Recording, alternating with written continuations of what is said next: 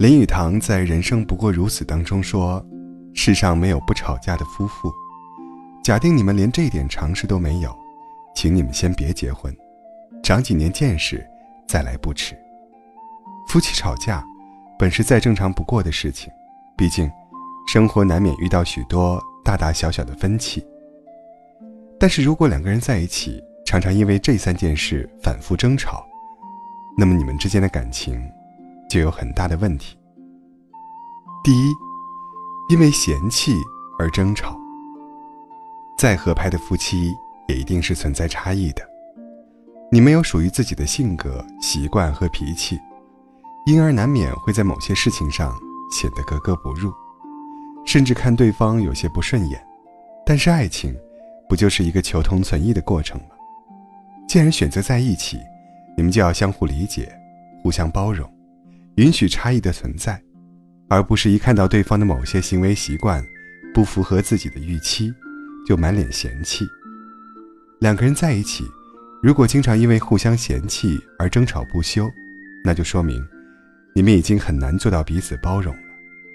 你们会不断放大对方身上的缺点，都觉得自己当初真是瞎了眼。你们会越来越无法原谅对方犯的小错误，经常互相指责。甚至冷嘲热讽，你们相互嫌弃，相互攻击，曾经的爱情早已在不停的争吵中消失殆尽了。第二，因为责任而吵架。好的爱情是互相体谅，共同承担。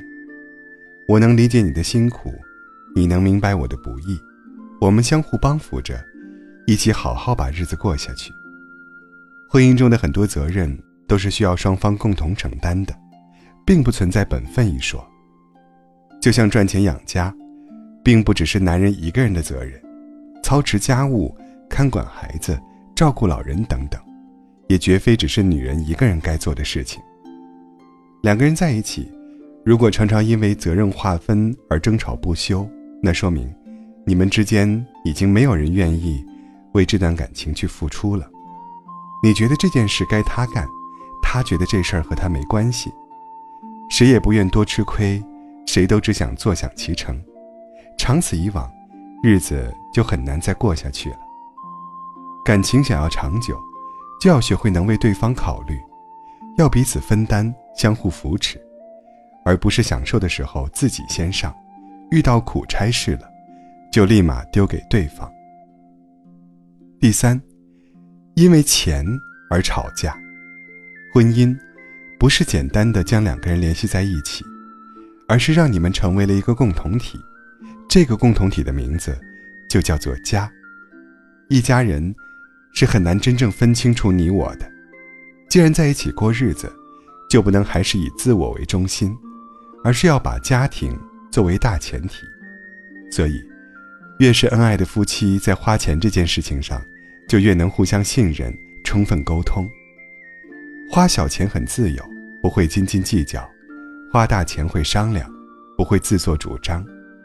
但也有些夫妻，却经常在金钱问题上争吵不休。